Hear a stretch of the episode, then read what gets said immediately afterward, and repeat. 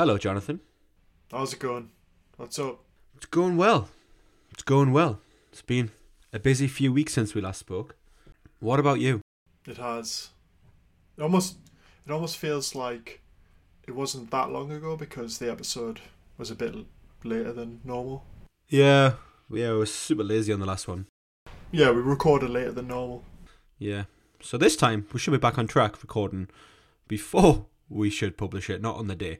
So, um, yeah. What's what's been going on? What have you been doing? Um, like, have you been taking on any new projects? Have you been hacking around any on anything? Have you been, I don't know, taking the kids anywhere? Um, well, the kid, not kids. um, what? Just the one child that Just- I'm aware of. yeah, I didn't want to allude to anything. Um, yeah, yeah. I'll I'll not, I'll stop digging a hole. Have you been doing anything interesting? Been working on Graph CMS website still. Yeah, me too. It's good. It's good. Ah, it's funny. That's funny that you've been working on that too. You started a new podcast though, right? Yeah, recorded. Uh, started recording a podcast with uh, my fellow First Means Everything co-founder. Um, basic. Yeah, Nice. we're just kind of chatting about. It's basically just an insight into some of the business decisions um, and some of the stuff that we're doing and Yeah. how we do things and why we do things and yeah, just a bit of bit of visibility and a bit of transparency into um, into the business and stuff. So yeah, it's it's Yeah. just uh, it's just a it's it's a nice way of kind of you know sharing what you're working on and sharing about sharing your experience in that space. Yeah. similar yeah, I- I- similar to this. Yeah, yeah, it's good. It's just a good way. Like you said, I think back in the first episode, it's kind of a good way to kind of just hold yourself accountable, and especially if you're running that side kind of side th- business, and um, it's a good way for you co-founder to kind of reflect on things, and also maybe discuss and tease the audience with uh, things you will be doing in the business, so new competitions and um, features. And I think you spoke, maybe it's not on the last one, but on the first one about um, programming not in computer programming, but in kind of scheduling uh, people's workouts or eating plans. I don't like. Obviously, I don't know the specifics. Can't remember what you said, but kind of that programming side of uh, whatever it is that you're into that I've got no idea. Um, that's a good kind of format, I guess. Kind of discuss some of those ideas and maybe offer a way to kind of get people involved and share their thoughts and discuss different things people are doing with. Uh, you know whatever it is to do. Um but yeah sounds good. Um i've actually been working a lot on my house recently. Um i moved house and i bought a house that is maybe it's three times my age. No i tell a uh no i tell a joke. Uh twice my age. And it requires a lot of work.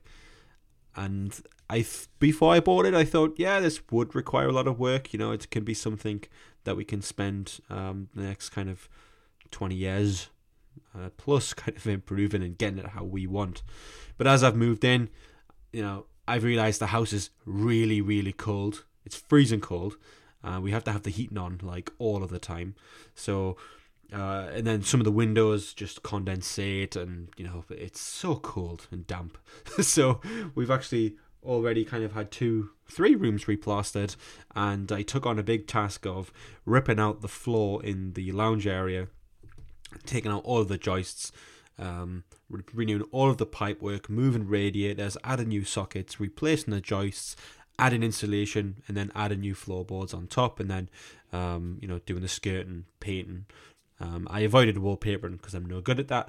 Um, but it's kind of now it's looking nice. Uh, yesterday I put up the, the curtain pole, so the curtains in there now, and then tomorrow um, we'll have a carpet fitted, so it will be a room that we can use again. Um, it's kind of been three weeks of spending all my evenings working on that, and I've heavily been kind of using Instagram to kind of just post little things I've been doing, um, just I can kind of go back and, and look at it with uh, with my wife and kids and kind of- kind of show them this is what we had before, um, and this is kind of what we've done now. So it's still a bit chilly in the house, I'd say, but I'm confident once the carpet's in, the door's back, you know, there's a new door on, uh, the room will kind of warm up and um, you know be habitable than it was before because it was I, I would have been warmer sitting outside in the snow or the, the rain um, than, than it would have been in the house. there's a lot of uh, parallels to software development to to to refitting a house. Would you say? Yeah, yeah, a lot. Um, especially, I, I relied a lot on my uh, my granddad. He's retired, but he he used to be a builder. Um, he, you know, he's confident with electrics and plumbing, and I've become kind of used to that kind of stuff just because you know my dad and grandfather, my other granddad had a um, a road servicing company, so it's kind of the trade and kind of all that kind of hard manual labour is in the family, and I kind of just took the easy route and sat on my computer. so um, it's been nice to have those uh, alongside of me to kind of just reach out to and get support from. So one of the radiators that we moved, uh, it just really wasn't heating up, and I didn't really know the first thing to do to kind of debug it. Um, other than you know bleed the radiators, check there was no air in there, maybe drain the system, refill it, and um, turn some of the radiators off to move pressure to that one radiator. There's just a lot of stuff which I wasn't aware of to debug this stuff. I would have just maybe taken the radiator off, took it back to the shop and said it was broken, um, and got a new one. But you know, luckily, um, my my granddad came around and kind of we changed some of the pipes, and he said, you know, we could, the flow's not pulling strong enough, and you know, using terminology that really I have no idea about, but I've kind of I'm coming to kind of know more about now, which is interesting. So hopefully in the future I can repay that to my my daughters when they're all and you know they're doing the same as what I'm doing. So it's nice. Um, it's been great fun, and I actually think I've got quite much, you know, a lot certainly a lot closer to my my granddad. Um, now he's been helping do out stuff in the house. It's kind of just been fun to kind of hear some of his stories. You know, he's like 73, I think now. Um, and, you know, and yeah, he keeps giving me a lot of grief for um, making him well, not making him, but um, he he offers, I should say, he offers to help me out and do stuff in the house, just because he would want it to be done done right and wants to show me.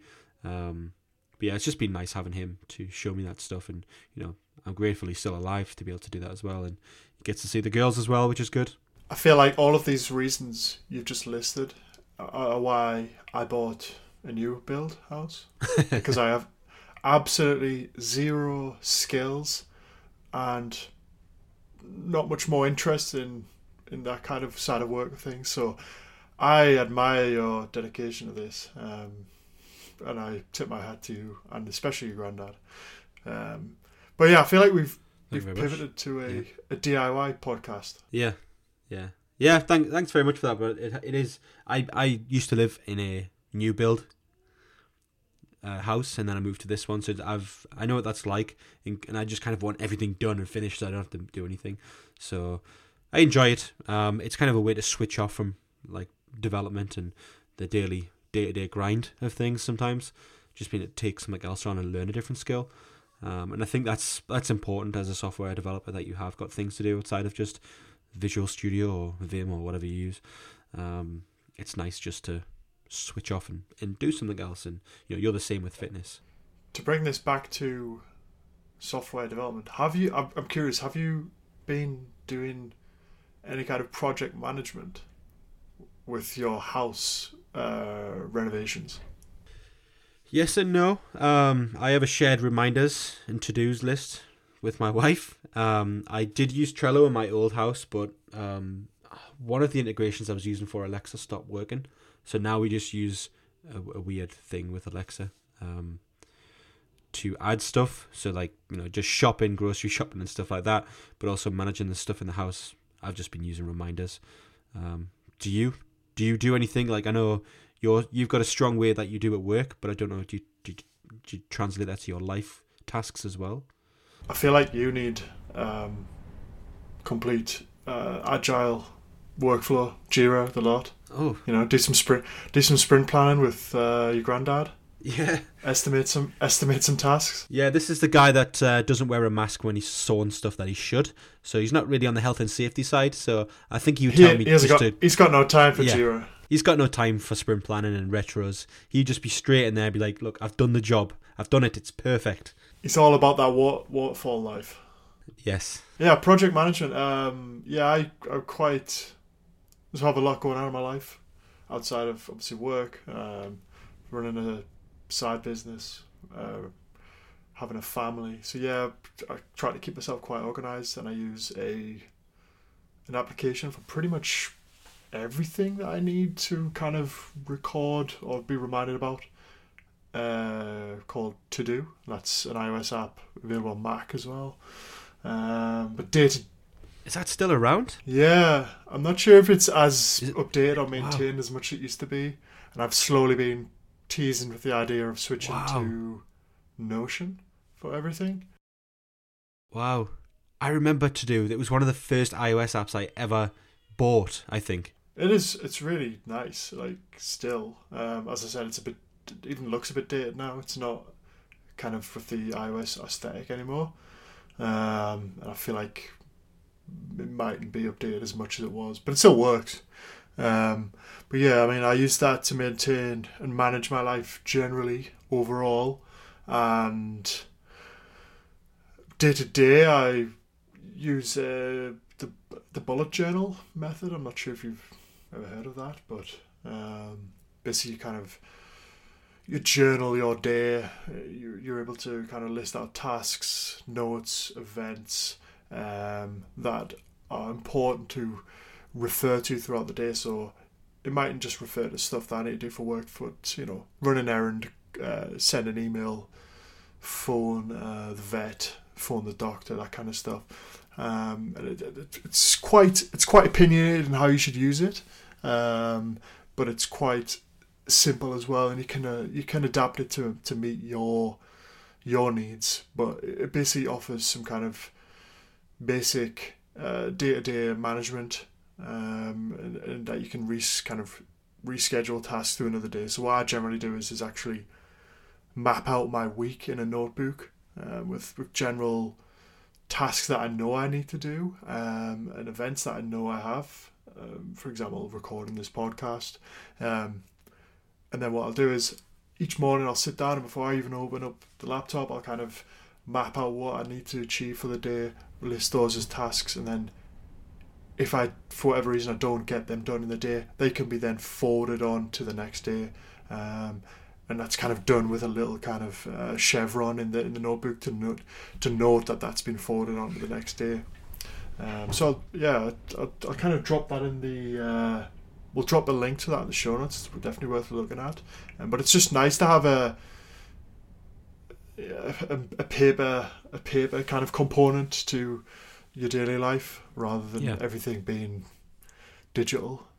Yeah, it sounds quite sophisticated to me, and I've seen you use this for years. And I looked at it a few years ago when it first kind of came out. I think um, it's obviously maybe it's a bit long, a bit older now, but I, d- I don't know.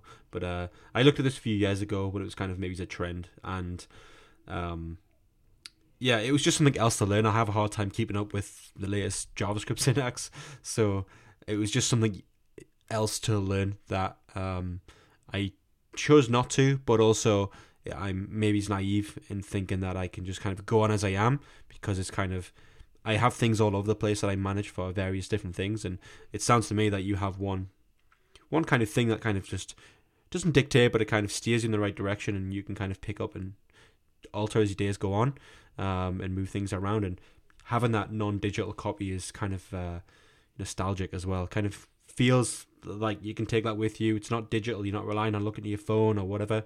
Um, it's just something you kind of sit and reflect away from a screen as well um, on on what you're doing. It's um, I think what's probably the biggest benefit for me is that so I have the notebook pretty much open all day on my desk, and stuff comes in my mind, and I just have to kind of make note of it, otherwise I'll forget. Um, so Yeah. it's that's just a quick way for me to kind of jot something down. So necessarily something to do or something to remember. At least I've got a copy of it to hand rather than having to um, physically open an app and type out what I would need. I can just kind of scribble a quick note down. So yeah, it's I, I don't follow it to the law by they by how they prescribe you should, but um, I've kind of adapted it to a way that works for me. But Very nice. And I suppose that you will be you'll have that um, journal on your desk, and I seen you've just got a new workspace, a new desk setup with uh, some new gear. Do you want to talk about what you did there and what what stuff you've got going on and what what's your plans with having that that space now? That was a great segue. Great, I know. Yeah, that, really. Just t- let's just take a minute to appreciate that segue. yeah, it was great. well done. Thank you. Um, yes, uh, new workspace desk. Um, so I have been working obviously with GraphCMS since September last year. They are a German company. I am in Newcastle in the UK. Um, so yes, I work remotely, as do you, all the time.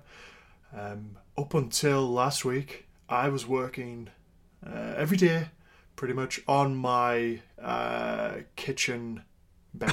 Oh dear. Oh no. Yes. So I was working from my 13 inch MacBook Pro, uh, sat on a kitchen bench, ergonomically not very healthy, um, certainly not very comfortable, um, not very, you know, I'm working on a small screen, it certainly wasn't helping my productivity. So last week I was having back pain and I said I had enough.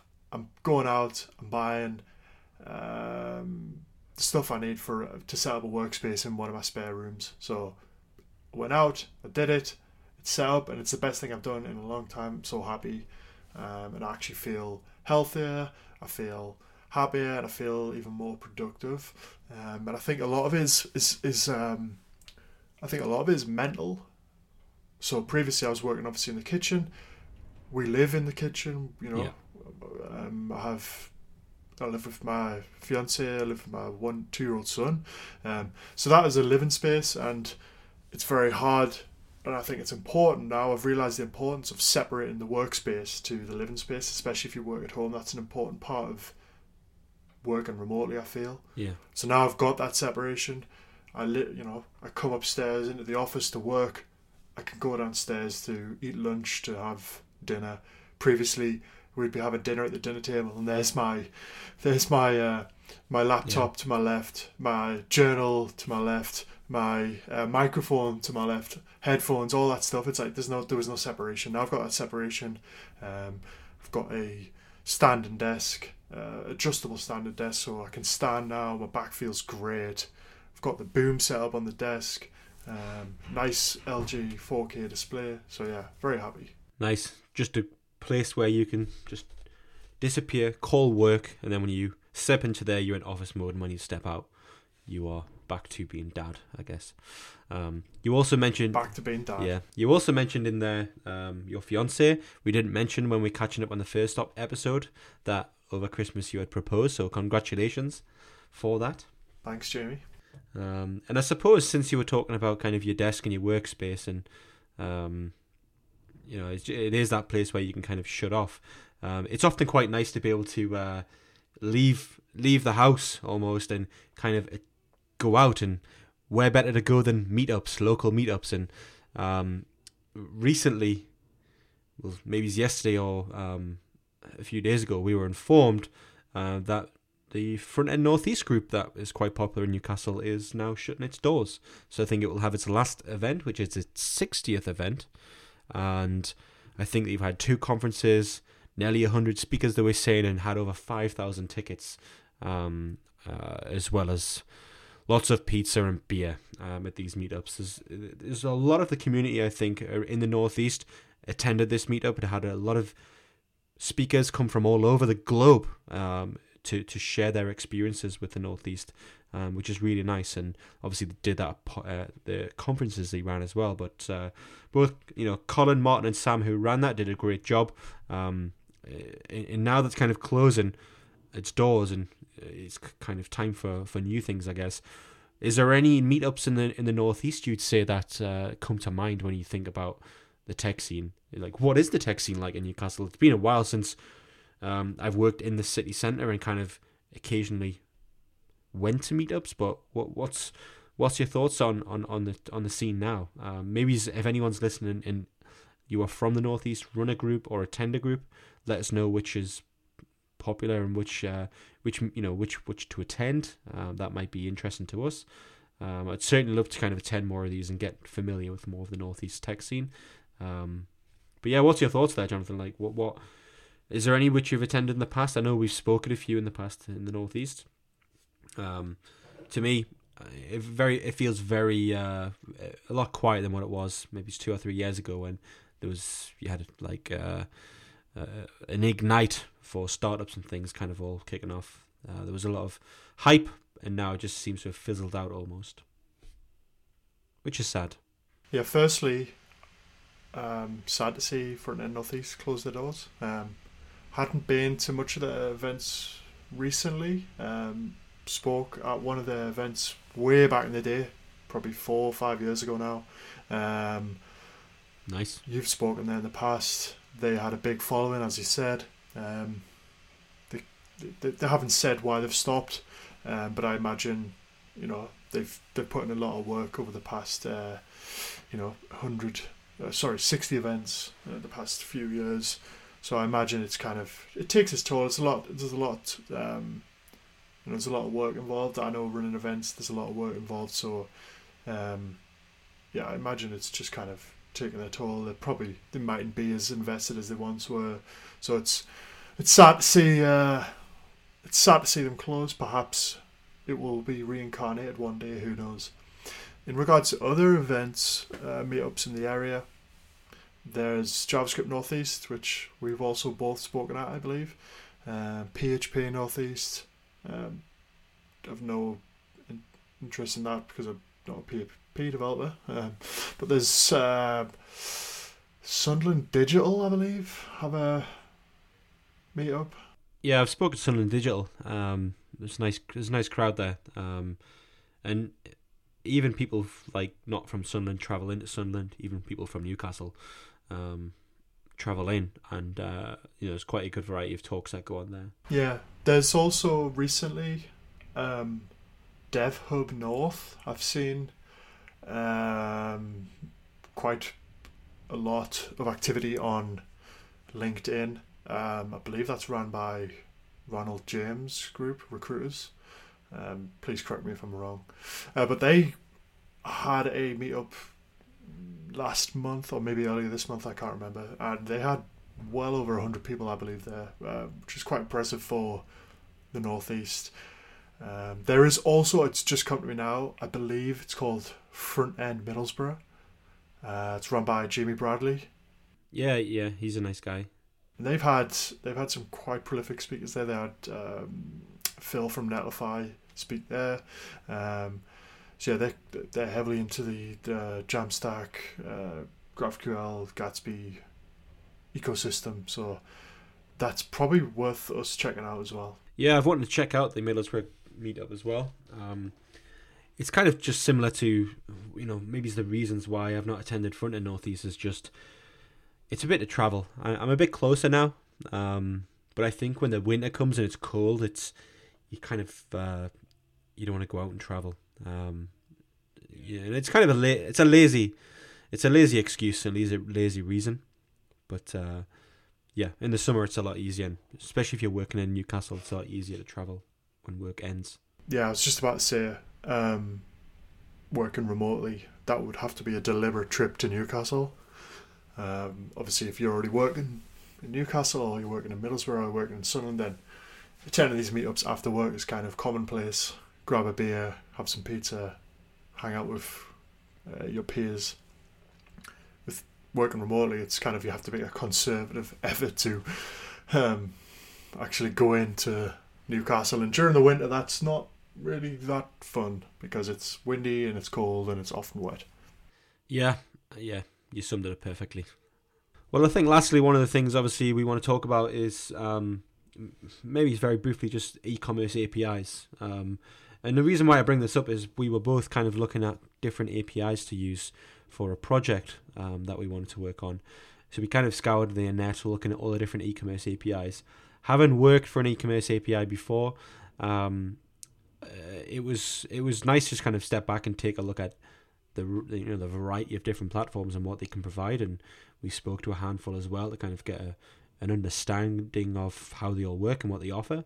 But it was also surprising to kind of see there isn't one tool that kind of does everything for a developer and also caters to that kind of merchant as well. Um, you know the the Shopify Shopify is really nice because it has it has a um, an admin interface that is very intuitive, but at the same time it can be quite limiting on what you can kind of get out of it. So that's maybe why people upgrade to other platforms.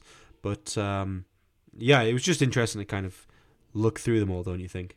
Yeah, so as you said, we used to work at Moltin, um, and we were always very, well, as as as most companies are, that we were always very critical of ourselves, and we always thought what we actually had wasn't as good as other players in the market.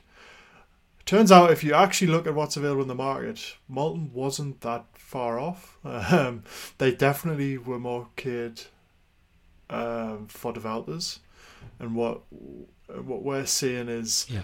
in this particular project we are needing a strong developer offering, but also a um, a strong uh, admin interface. So uh, you know, somewhere to manage uh, your product inventory, somewhere to manage orders, somewhere to um, process refunds, and so on. So we need the best of both worlds because we want to build a great experience, but we also want the um, client, the potential client here, to actually enjoy managing their store. So, as you said, we looked around, we looked at BigCommerce, we couldn't figure out, we couldn't even really figure out if they had a headless solution that was non-enterprise. Um, we know commercetools are definitely on the enterprise side of things. Um, we've been looking at commerce layer whilst their developer offering is very enticing, um, they didn't they don't really have that strength on the admin interface that, that the client is used to. They're used to Shopify, so we found ourselves drawn yep. back to Shopify and actually looking at their storefront API and seeing whether we could without diving too far into the, the, the, kind of client's needs, we, we're trying to figure out whether we could um, manage multiple currencies in a single store. Um, and so, yeah, we found ourselves. We went. We started, We went in with, hey, we need to move off of Shopify. Let's look at other platforms. To actually now coming back full circle to Shopify. Yeah, absolutely. It's it's been interesting, right? To kind of just look through those, like I said, um, and it's funny because you know Shopify is it's been around for a long time. It's kind of one of the uh, one of the pioneers in the kind of the movement towards the kind of easier drag drop click around and add your products to a page and sell them um, without very very little effort. We know that commercetools was one of the pioneers in headless apis but uh, like you say they're more very um, enterprise sided um, and it's important to remember like when we were kind of looking through all these different tools we had a specific client in mind you know, we had we had someone that didn't want to deal with front end code or integrating APIs. You know, the client really doesn't have any knowledge of what an API is or does. So Shopify is perfect because they don't have to look at any of that side. Um, but we can build a really good front end that's using their their APIs, and they get to use that. Um, some may just want to use a platform like Moltin, where you can kind of use it as a almost as an event system, where you can add webhooks to it and you can trigger all of your, and I hate using the term, but business logic, use that outside of the system. So when you use the commerce APIs, it's just triggering webhooks, and then you know more advanced things are going on outside of that system. Because that sim- that system, I think, should just be a very dumb layer, and then it can just pass data around. Um, and kind of one of the ideas I had with CartQL was that you add, you add items to a cart, you check a cart out and pay for it, but if you want any other things to happen, then just add a webhook and listen for those events. So, uh, you know, I think those systems being really dumb is also nice, but only nice if you're a developer. Um, you know, the, the Shopify is great because it has that intuitive interface interface for non-devs. So yeah, um, it was an interesting ride, interesting ride to, to do it, and um, yeah, it was fun. Yeah, we obviously explored the DIY approach to commerce with uh, the GraphCMS Swag Store kind of that approach to connecting multiple APIs via events and webhooks and and uh, GraphQL meshes and so on. So yeah, that's whilst that's a very developer friendly approach, it, it, it kind of leaves a less desirable solution for the client or the um, people who are managing the content, shall we say? Yeah, absolutely agree. Absolutely agree. Um, and like you said, Moltin, they almost had that um, but I think that while their APIs were um, improving, uh, they didn't have all of the functionality, but like they had that webhook system, so you could keep it very dumb uh, and treat it as dumb, and then uh, enhance the data with uh, with webhooks and events. The dashboard also wasn't kind of catered towards that Shopify user. Um, and I like the Shopify interface because you can kind of go in, you can create a variant, you add some options, and you can create a different image, and it kind of almost hand you know holds your hands through the entire process.